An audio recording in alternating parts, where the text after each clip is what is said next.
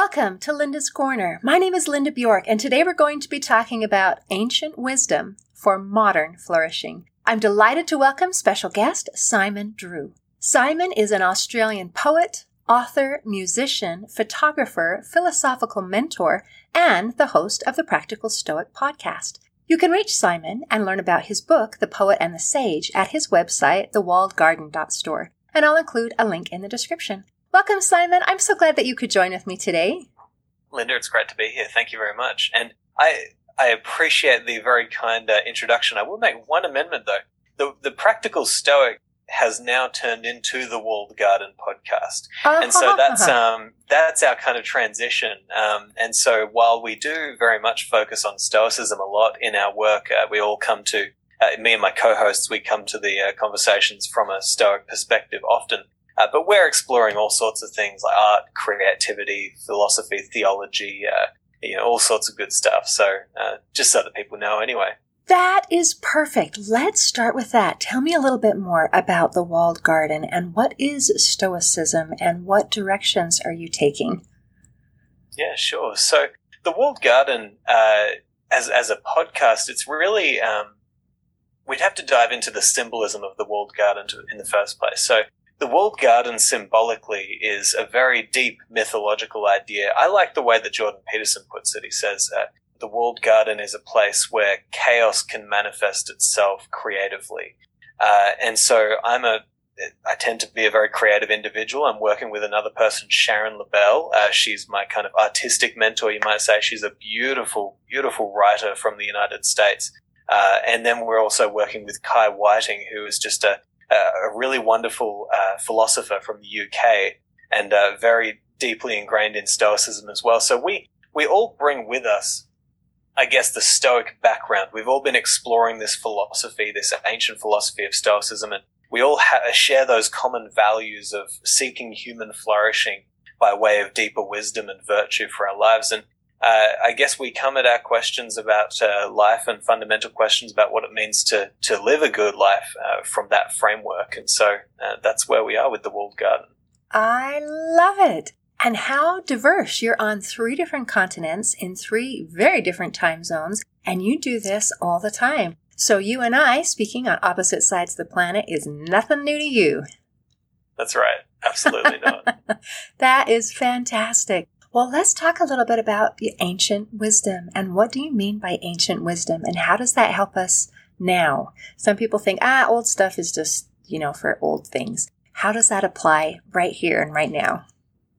Yeah. Well, you know, first I'd say that look, wisdom is wisdom is wisdom, meaning if if it's wisdom, then you know by definition it's kind of like a universal uh, kind of wisdom that can travel across time and space that can be used today as much as it was used back in the ancient times. But when I say ancient wisdom, what I'm really talking about is we are digging our roots deep into our past and uh, being instructed by the great thinkers of history. Uh, of course, we we we uh, have a certain inclination towards the Stoics, but we uh, we do look widely for you know wherever we can find deep wisdom that can help us in our modern times. And I think that people today are generally finding that if they if they look to the heroes of the past, the great thinkers and visionaries and mystics and uh, philosophers, theologians, there's so much there that carries over time and and and allows us to live flourishing existences today, despite the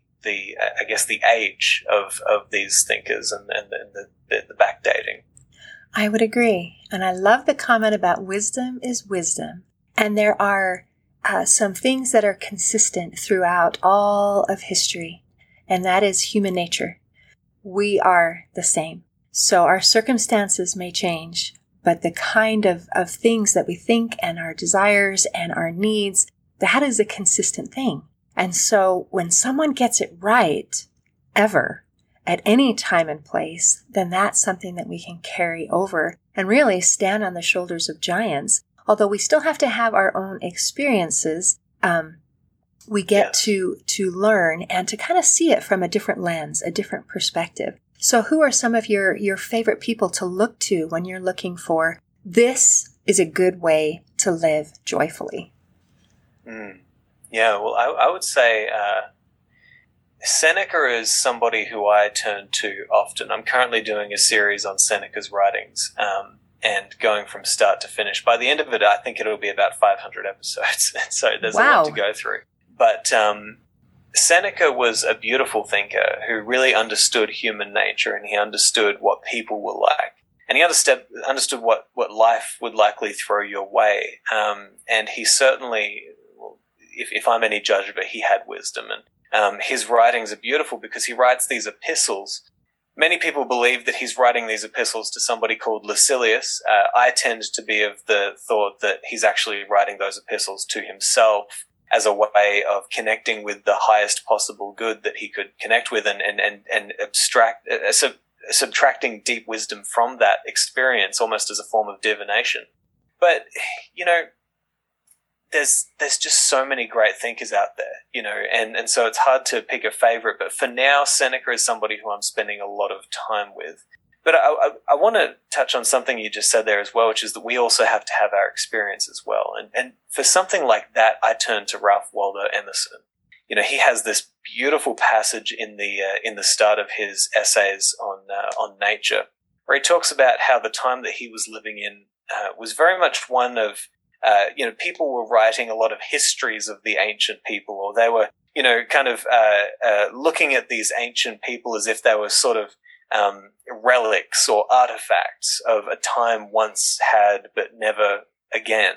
Um, but Ralph Waldo Emerson, he wanted to remind us that that experience of being close with the divine, of experiencing true enlightenment, of experiencing what he called a, you know, a poetry and philosophy of you know, revelation to us or religion of revelation to us rather than simply of tradition to theirs. That's an experience that we can have today in our modern world, and we need to recognize that. Otherwise, we're always just going to be talking about the ancients or writing histories about them or commenting on them rather than actually seeing what they saw, feeling what they felt, and being how they were, you know. So, um, I, I'm, I think that what we're trying to do in the Walled Garden and what I'm certainly trying to do with all of my work is reintroduce people to that possibility that we can have the experience of communing and connecting with the divine. Uh, that is not something of the past. It is a human inbuilt tendency and uh, capacity. That's wonderful. So is that kind of the, the wisdom that you want to bring forward? Is this connection to divinity? Is that kind of what you're after with the ancient? It's, it's the or, direction I'm being pulled, you know? Okay. Uh, and, and, and so it's, um, I couldn't have planned to arrive at this place if I had tried a few years ago when I started the Practical Stoic podcast. You know, um, I was simply seeking a little bit of wisdom for my own life. I found some interest in the Stoics, and um, I was not particularly inclined toward any one, you know, religion or, or faith group or um, anything like that. I was pretty agnostic, but over time, I started to realize that all of these ancient thinkers, or most of them at least, were at their core trying to get at a deeper relationship with God, or what the Stoics called, you know, logos, or uh, you know, universal reason. Uh, you know, and and so uh, it's in that pursuit that the Stoics give us this really beautiful pathway to a much deeper sense of, of meaning and engagement with life and with what you might consider to be divine. So it's the path I've been led on and I'm trusting that path so far.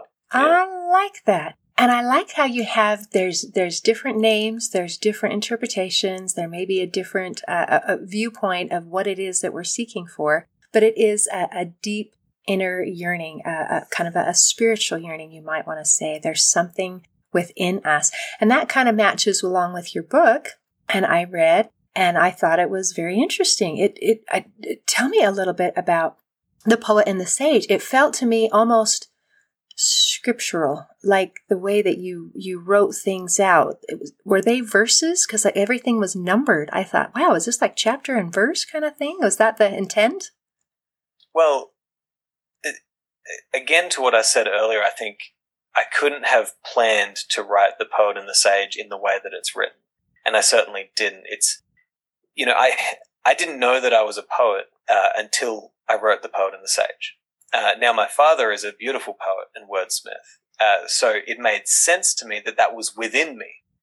I, I, recently wrote on my website um, when I was thinking about, you know, how do I even describe what I am to people? Well, I feel as though I'm a philosopher at heart, you know, so I'm drawn towards those deeper questions, fundamental questions about what it means to live a good life. And I love sharing that with people as well, which is, you know, the true work of the public philosopher. I, I feel as though I'm a poet by calling because, you know, I did, I did not, I didn't see it coming. It hit me like a, a brick in the face. You know, like I, I, when I started writing, that's just the language that I started writing in. And, and to your point, you know, there's I use all of the these and thines and thous and uh, and you know all that sort of stuff. And um, that was just the natural way that my writing started coming out. And so, um, uh, and then you know, I'm a musician in my being, and so there's there's it makes sense that there's a musical or a poetic element to my writing because that rhythm is deeply embedded within me as a musician. Um, and so it was a revelation to me to see the poet and the sage form into what it is.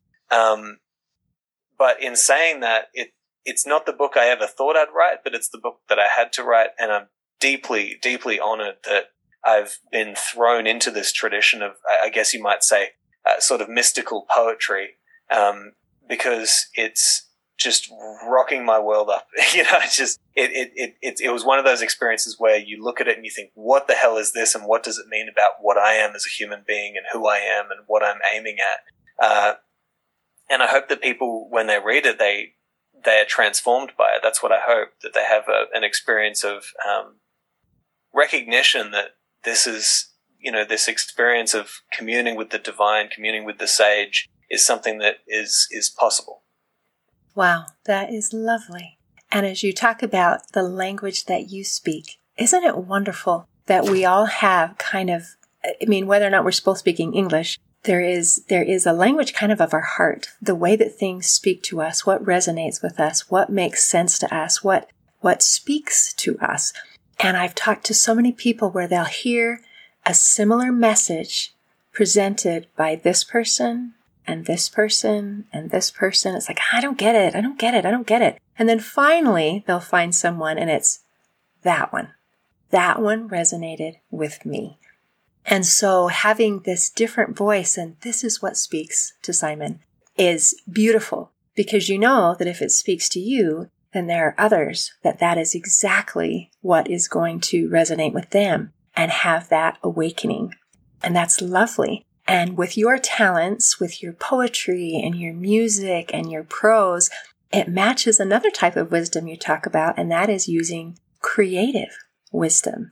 So, do you want to explain a little bit about that? How you're able to use your talents, your abilities, your interests to be able to, I don't know, to, to express yourself and to get that message out? Yeah. Yeah. Well, I, I mean, I do like uh, broadening my uh, I guess, philosophical horizons by looking to the different traditions and and uh, roles in society and saying what's what's their role, what are they what are they trying to do. As an artist, I look to the great, brilliant artistic minds of history, and I think you know what's the wisdom that's embodied within their creative process. Uh, and so, in a sense, it all starts with saying, okay, well, um, there's this idea in Stoicism that uh, the the highest aspiration that we might move towards is to live a life of virtue guided by, you know, by, by wisdom, uh, a pursuit of wisdom and, and, and moving towards living in agreement with nature, which means that you have an individual nature, I have an individual nature. Now, if we can perfectly fit into that nature and, and fulfill that nature in our roles in our lives, uh, that at the same time is doing the best that we can do for the nature of the whole. And so when you look at when you look at an artist, you think, what is the role of an artist? What is their position in our society? What do, what role do they play and, and how do they play it? And I look to people like Miles Davis. He's been very inspiring to me.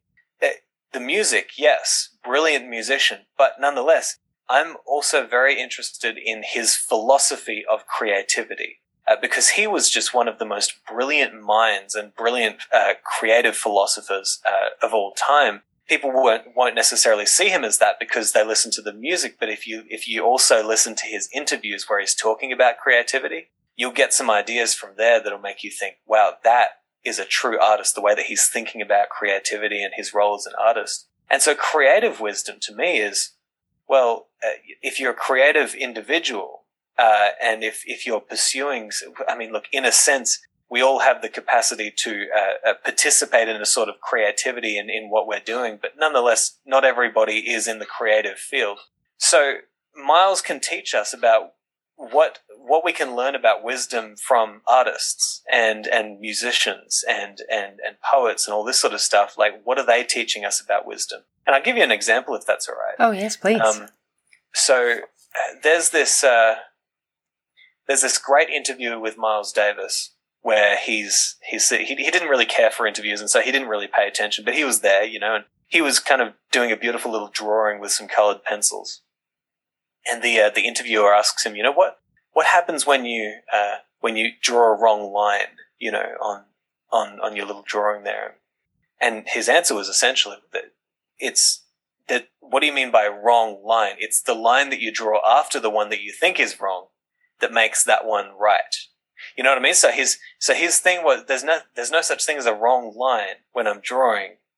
It's a process, a continuous process. And he saw this as the same thing in his creativity as well, because there was a time when Herbie Hancock, he told this story about when he was playing with Miles Davis. And he was horrified because he played what he thought was a wrong chord in, in, in the, in the song.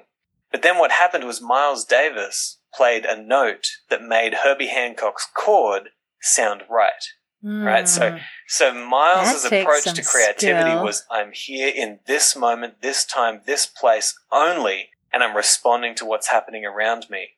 And we can all do that in our lives, right? We can learn how to do that by dropping our expectations that life should be this way or it should be that way. No, it is how it is right now.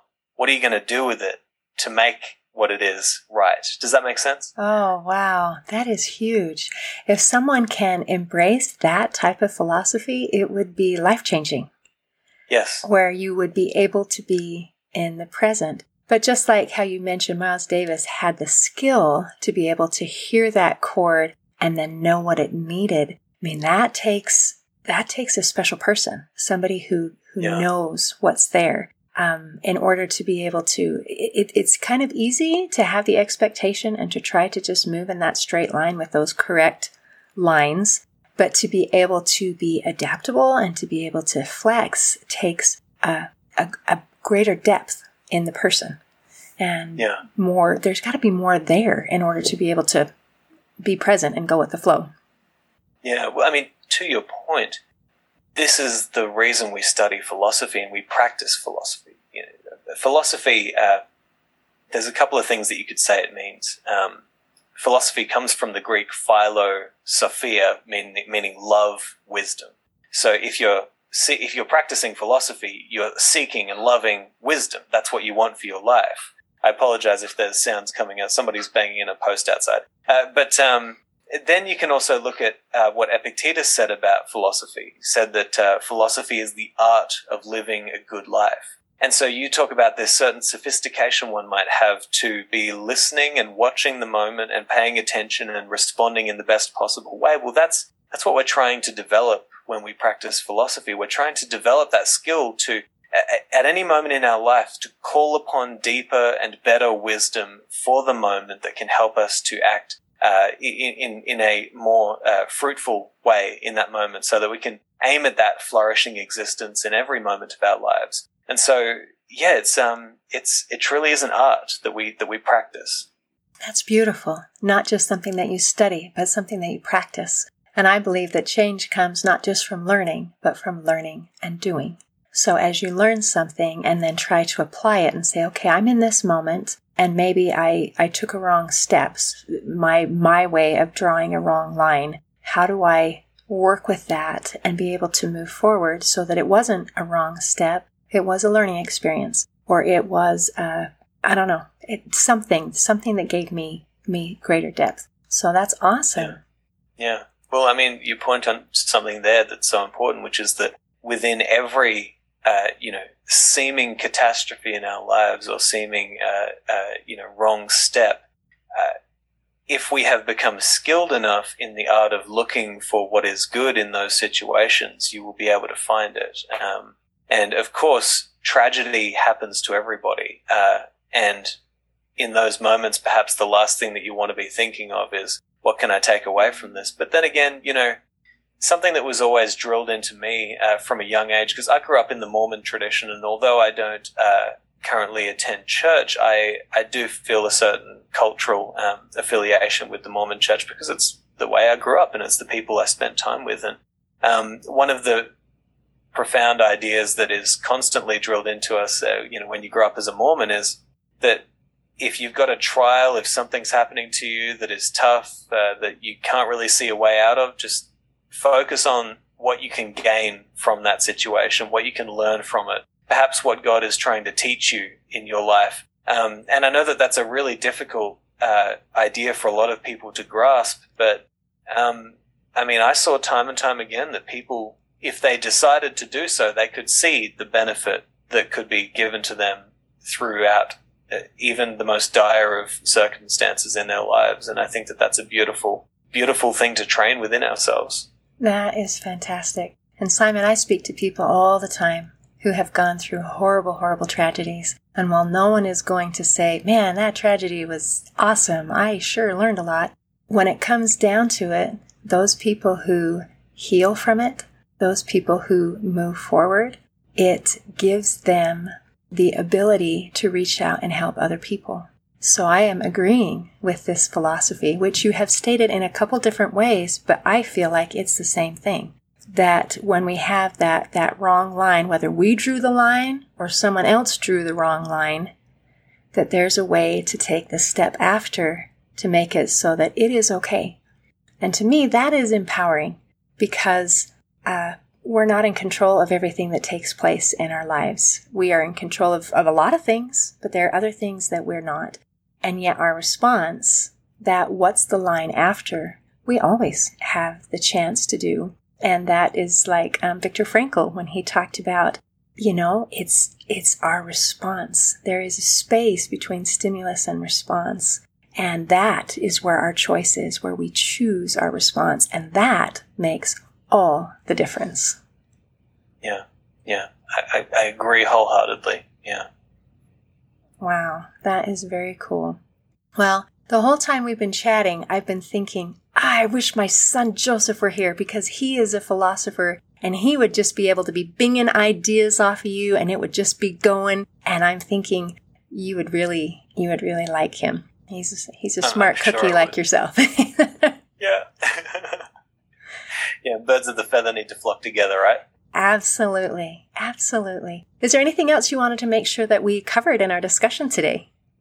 No, look, I, I don't think so. It's a, it's been a pleasure talking to you. Um, I guess, uh, you know, I would just encourage people to go and check out uh, thewalledgarden.com because that's that's really what we're working on at the moment. As I as I may have mentioned with uh, Sharon Lebell, a, a, stunning author from the United States, and you know Kai Whiting, and um, we're, we're really trying to create a space for independent philosophers and you know like-minded seekers to get together and, and, and discuss wisdom and virtue and how to live a flourishing existence and perhaps how to get through a few of the uh, um, uh, moments of great folly in our current age. And, and so it's a, it's a beautiful space and we're talking with some very interesting people over there as well. And um, it would great to be great to see people there. And if they want to pick up The Poet and the Sage, it will be available on the Walled Garden store as well. So uh, I'm sure that they will get something out of that. Perfect. Well, thank you so much for sharing that, and thanks for visiting with me today. Of course. Thanks so much, Linda. It's been a pleasure. In closing, I'd like to share a quote by Aristotle. He said, Educating the mind without educating the heart is no education at all. Today, I invite you to continue your education of your mind and your heart to become a lifelong learner. See you next time on Linda's Corner. Thanks for listening. If you enjoyed this episode of Linda's Corner, please share and subscribe to help us reach new listeners. I also invite you to check out my nonprofit, Hope for Healing, at the website hopeforhealingfoundation.org. for free ebooks, free audiobooks, and other free resources to help increase happiness, build confidence and self esteem, strengthen relationships, manage stress, and calm feelings of depression and anxiety. I also invite you to grab a copy of one of my books, like Crushed A Journey Through Depression, or Amazon bestseller You Got This An Action Plan to Calm Fear, Anxiety, Worry, and Stress. See you next time on Linda's Corner.